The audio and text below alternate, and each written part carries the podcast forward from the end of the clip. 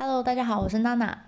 这一集呢，开始之前，我想要先呃感谢时间一下，因为我隔了，我又隔了好久，又又打开我的电脑哈，因为我手机好像看不到，不知道为什么，但我用电脑的软体就看得到，就可以看到有人留言给我，或者是有人给我五颗星，真的非常感谢你们的鼓励，我都收到了。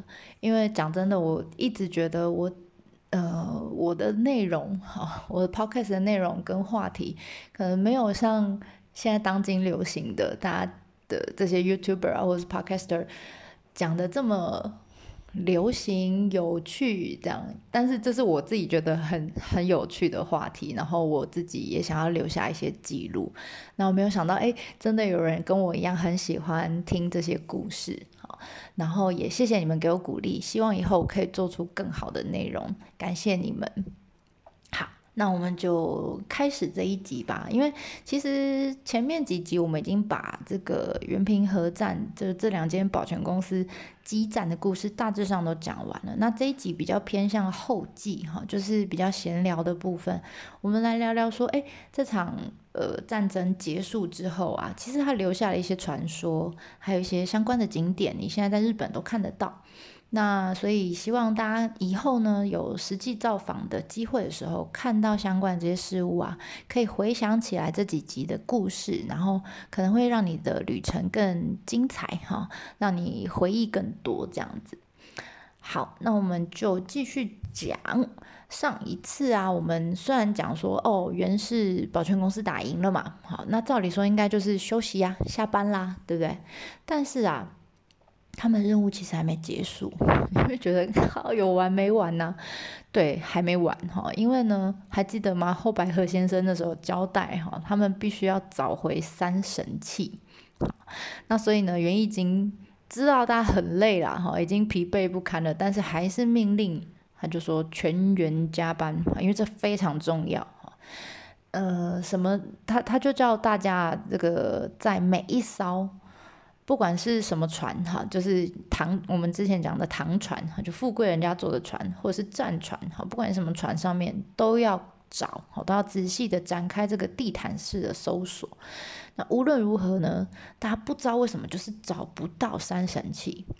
就这时候啊，袁义经才想到，不对，他们一定是打扫过了啊，没错，他们打扫过也处理干净了。所以啊，袁义经这时候又下令了啊，说捞，把每一颗水饺都给我捞上来。三神器一定藏在这些水饺里呀。大家有 我不知道他有没有小时候玩过年的时候好像有玩过一个就是在水饺里面包钱币的游戏，有吗？就吃到钱币这样。你把它想，这些人平家落水的人都想成水饺，这些水饺上面可能有三个哈是有绑神器在身上的。所以是不是很像哈？所以啊，他们就开始疯狂捞这些尸体们，很可怕哈。那最后最后，果不其然，真的，他们三神器里面找回了这个八尺镜，还有这个八尺琼勾玉，就是一面镜子跟一块玉佩两样。但是呢，还一把剑，草之剑，怎么样都找不到。怎么翻遍了所有的水饺？当然有些水饺他找不到了，至少捞上来水饺他都没吃到草之剑。所以啊，最终这个袁义经他就只能硬着头皮，只带两种神器回去跟他老大哥交差。老大哥就是袁袁赖草啊。那所以你知道这件事情。你可能觉得没什么哈，但是呢，这对袁义经来说，其实他就是留下了一个小辫子啊。最后呢，就被这个老大哥呢抓来当成导火线，从辫子开始烧，烧到后来就把它给 fire 掉了哈。这个之后我们有机会再讲，因为那故事又很长，又很长。那之前我们有曾经讲过，我们说这个袁赖朝啊，当初是亲自哈接到这个后白后白河先生这个 call out，对不对？然后他在这个群组里面发号施令，所以再再怎么样哈，其实主角应该是袁赖朝才对，他应该是第一男主角。但你有没有发现，我们这几集讲下来，他出场的时间超少的，因为他都在赖里面远端遥控。真的在前面厮杀打仗的是谁？都是这个小老弟袁义经。而且他每一次作战方式都是奇袭，有没有？就用意想不到、很帅气的方式赢了哈。所以啊，出尽风头。那当然，这个消息也都会传到后白河先生的耳里啊。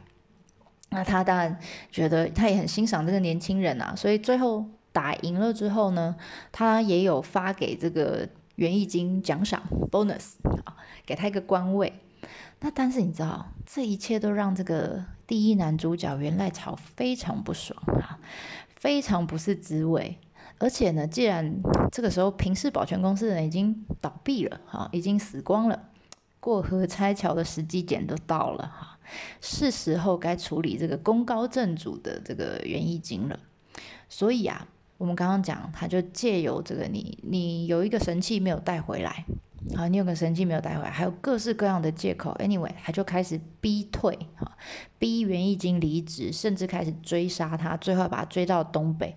我听过更扯的版本是袁义经一路逃，逃到了蒙古，不知道是真的假的，就是说传说，哈，这个我们以后讲袁义经的时候再来讲，我觉得蛮有趣的。好，Anyway，总之呢，把袁义经处理掉之后，袁赖朝呢，他就。成为了真正的我们叫征夷大将军，然后也在镰仓成立了镰仓幕府。你就给他想象，他就正式上市上柜了，就对了。好，以前还没有正式上市上柜，他就是一个公司这样。现在有了哈，所以呢，他算是这个日本史上正式的这个武家政权的第一个将军。之前平清盛算很厉害，但他曾经做到太政大臣，但是他从来没有当过征夷大将军。那这是一个呃历史上很明确的分界点。好，那从这一这个时间点之后，天皇呢就很正式的就被请到一旁去纳凉了。好，纳凉多久？一直凉到近代非常近期的。那个平治，我们之前在那个明治神宫有讲过，明治天皇一直到二次大战期间，稍微天皇的这个权力有呃恢复一点点，好，但是呢只有一点点而已，之后又没有了。所以，我我说，呃，平平家人哈的存在是非常，我们上一集有讲到，他他们的存在是非常重要的。如果没有他们，就不会有元赖朝，就不会有呃镰仓幕府，他就不会有后来。天皇就不会退位，啊，不对，就不会到一旁去纳凉，对不对？好，那另一方面呢，呃，袁家是这样发展，另一方面在平家这些呃被打捞上来这些水饺哈，有些还没有熟透，就没死成啊，垂危但是没死成，这样最后又活过来了，像是小安德天皇的妈妈。啊，他的妈妈就没死，没死透哈，所以呢就被袁家人就抓回去京都了。那最后呢，当然就出家啦，然后在京都的这个寺庙里面度过他的余生哈。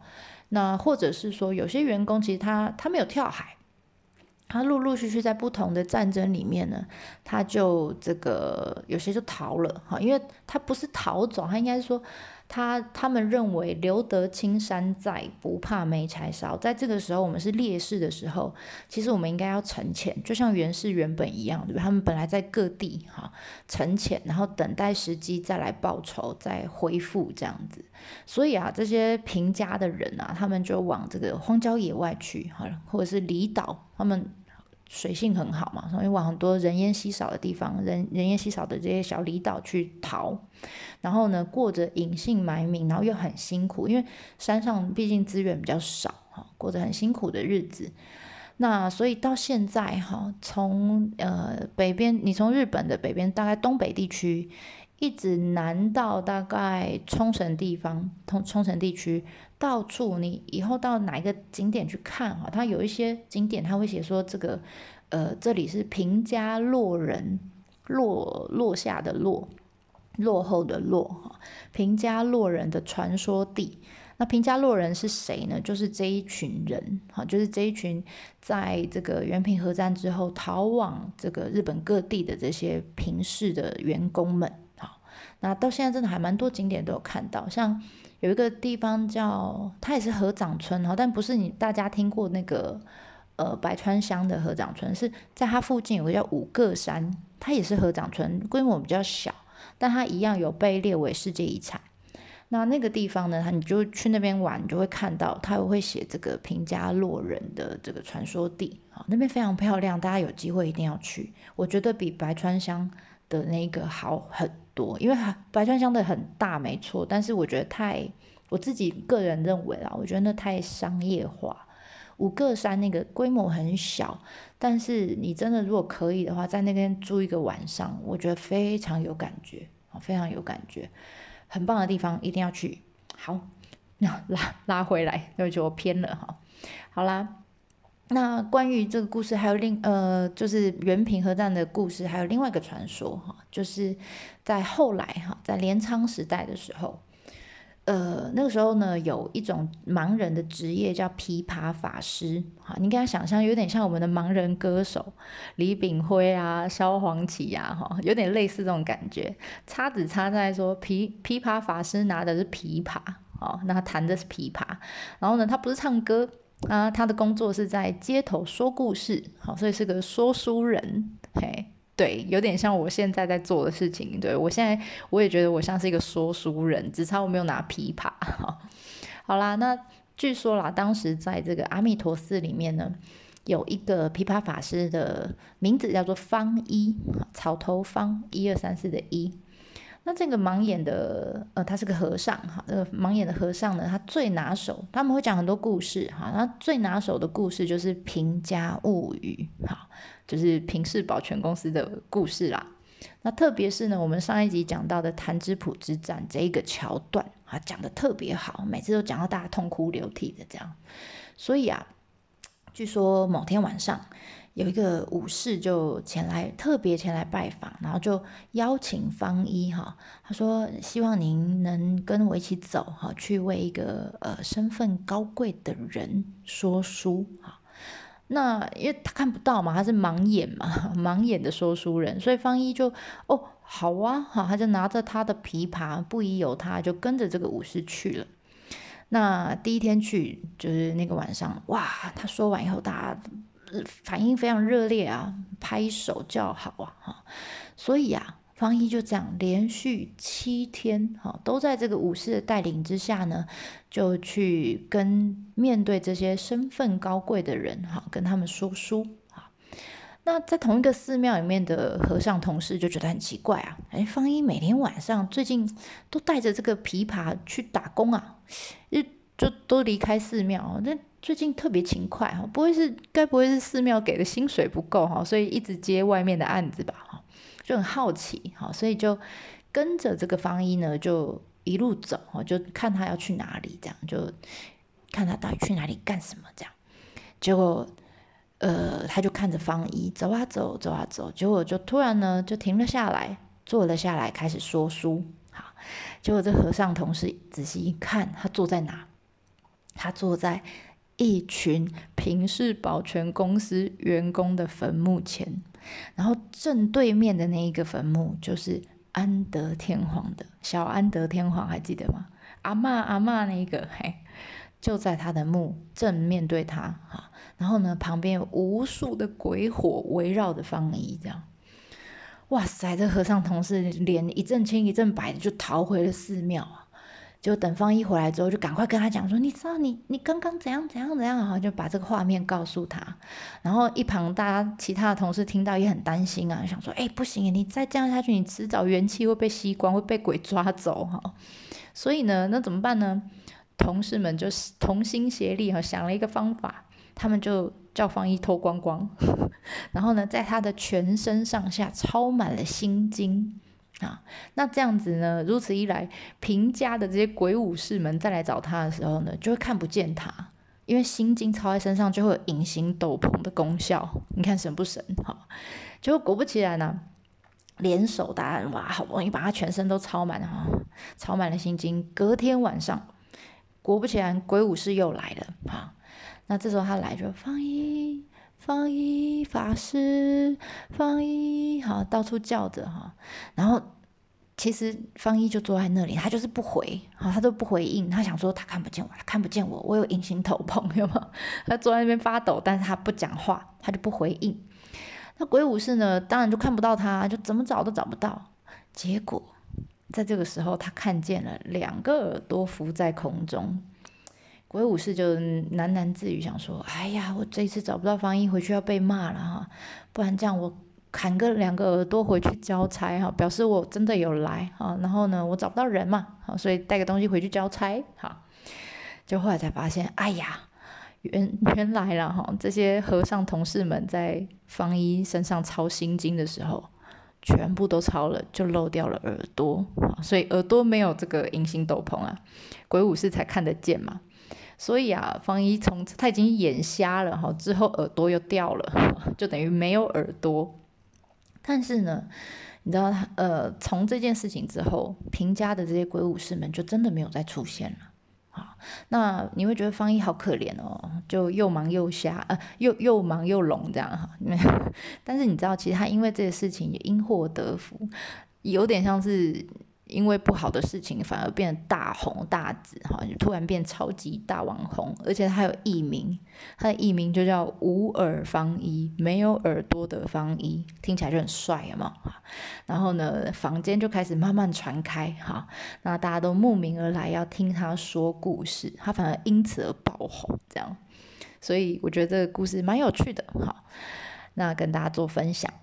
那下面呢，就简单的介绍，大概都是同一代哈，同一个区块的景点，就是跟这个呃潭子浦之站有关的一些景点，都在那个我们刚刚讲关呃，应该是上一集讲的这个关门海峡的附近。好，第一个要跟大家讲相关的这个旅游景点是关门隧道人道 人的道路哈。嗯，今天如果你去北九州旅游的话，我建议可以去那个我们刚刚讲关门海峡附近附近走走，因为在这边你会看到有一个海峡最窄的地方，上面有一座桥，哈，是叫关门桥，那是给车走的。然后地底下呢，其实有关门隧道，好，那当然有给车走的。上隧道的上半部是给车走，但下半部呢是给人还有自行车走的。所以这个你知道这个，嗯。这个隧道大概很短不长，大概七百八十公尺左右。然后呢，隧道中间你就会看到他画一条线，然后一边写福冈线，一边写山口线，因为这真的就是两个线的线径啊。那我们刚刚说这短短七七百八十公尺，你给它算一公里好了，大概十到十五分钟，你就可以走过去，你就可以跨过这两个线，你可以在那个线上面，然后跟朋友玩说，哎，我去福冈线了，哎，我又回山口线，哎，我又去福冈线，这种无聊游戏哈。那大家都会在那边拍照了。而且天气很热的时候，那个隧道里面其实很凉快，好，所以呃，如果有去的话，建议大家可以去走走，好，这个隧道很好玩，而且这个隧道是他们当地人的确也会用的，就是因为给车走的桥，他们人没办法用步行的方式过去嘛，所以你看他们有些阿妈真的是会骑脚踏车去买菜。从山口县去福冈县买菜，然后买完菜再从福冈县骑车回来山口县，这样 那很好玩，真的看到当地人这样使用，或是有些人在里面慢跑，哈也有。好，这是第一个。第二个呢叫玉赏川公园，这个公园就在我们刚刚讲那个隧道靠近山口县的这一侧的这个出口旁边。你出口一出来，你就会看到有两尊。这个铜像，好，那其中一尊呢，就是我们刚呃前一集有讲到这个呃元义经，他不是在海上海浪上面飞奔啊，就飞来飞去，当人肉跳起，有没有？飞过了八艘船，你就看到他好像在乘风破浪那个感觉，飞起来元义经。那另外一边呢，就是很悲壮哈，身上绑着船锚的这个平之胜，最后准备要这个跳下海里的那一幕哈。那所以，呃，这个点你可以看到这两个铜像。那你如果没有听过故事，你会觉得啊，这两个铜像怎样？那你现在听过这些故事以后，你就知道哦。原来就在讲那一幕啊，好，你会比较有感觉啊，你会发现哦，原来他不是没事拿个矛要打仗，他是准备要自杀，然后腰上面就绑着那个船锚的那个绳子，这样哈，所以这个蛮有趣的，好，然后再来，如果你时间刚好的话，其实就在这铜像的旁边，有凉呃，有时候在凉亭里面哈，有时候在路边，不一定。那点时间刚好的话，你可能会看到一个穿古装的说书人，好，很有趣。他们会骑着一台脚踏车，那他们都是义工哈，他们在脚踏车上面呢就会放一个画板，好，里面有好几张画。然后呢，呃，他们会表演，他们真的在说书，只是他们的工具是这个，不是琵琶了，哈，是这个画板，里面有好几张画。那这个这个表演我们叫纸之居，哈，纸就是白纸的纸嘛，哈，之居叫西白，就是呃戏剧演戏的意思。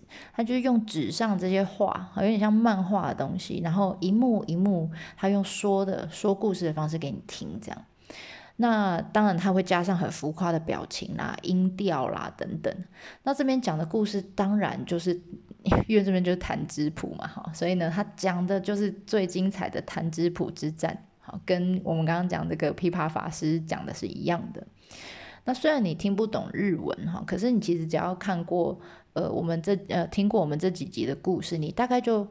知道哈，你加上他给你看的那个图画，你大概就会知道他在讲什么哈。其实他的那个声音表情还还蛮有趣的哈，所以大家如果时间对的话，有看到可以停下来看看他到底在讲什么哈。好啦，然后再来最后一个呢是那个赤间神宫，也在山口县这一侧，好也在山口县这一侧。那我们说元义经那时候不是呃捞了。为了找三神器，所以捞了一群水饺，捞了一群尸体上来，有没有？好，那当然有包括平家的这些武将们啦，哈，还有安德天皇的遗体，那时候其实也就捞上来了。那其实原原氏保全公司也蛮有良心的啦，哈，他想说这些 这些尸体带回去也没用，要带就要带活的嘛，对不对？那这些死掉的怎么办？他们就葬在这个战场旁，哈的这个阿弥陀寺这边。那这个地方在哪？就是在今天的下关，好，下关就是在山口县这一边的赤间神宫里面啊。那当然，我们刚刚讲琵琶法师这个乌尔方一也是在里面嘛，也在阿弥陀寺里。好，所以你在赤间神宫里面，你也会看到这个乌尔方一的坐像。好，你看到他，我我记得我自己去看的时候，我就开始。因为我知道这些故事，哈，我脑中就会浮现、脑补很多画面，我就开始，而且它旁边真的有这个，因为他们源氏公司、源氏保全公司帮平家的这些武士们全部都葬在旁边，所以旁边真的是有平家的种在那里，你就看到平什么什么、平什么什么一堆，好就在旁边。然后你就看着这些种，然后再回头看看乌尔方一，然后我脑补的画面就是有好多鬼火在旁边，然后一边听故事一边啜泣的画面，所以千万不要晚上去，晚上你去你会觉得超可怕，但白天去你会很有感觉啊。那赤剑神宫其实跟刚刚讲那个公园很近，大概一公里左右吧，走路十五分钟就可以到，但。呃，它不会是一个很主要的景主力的景点，但如果你时间充足的话，建议可以在这边稍微做个停留，我觉得也是蛮值得去看一下的地方。好，OK，大致上后记的内容就介绍到这边啦。如果以后有想到的话，再为大家做介绍。OK，那我们这次就到这里喽，我们下次见啦，电话马达呢？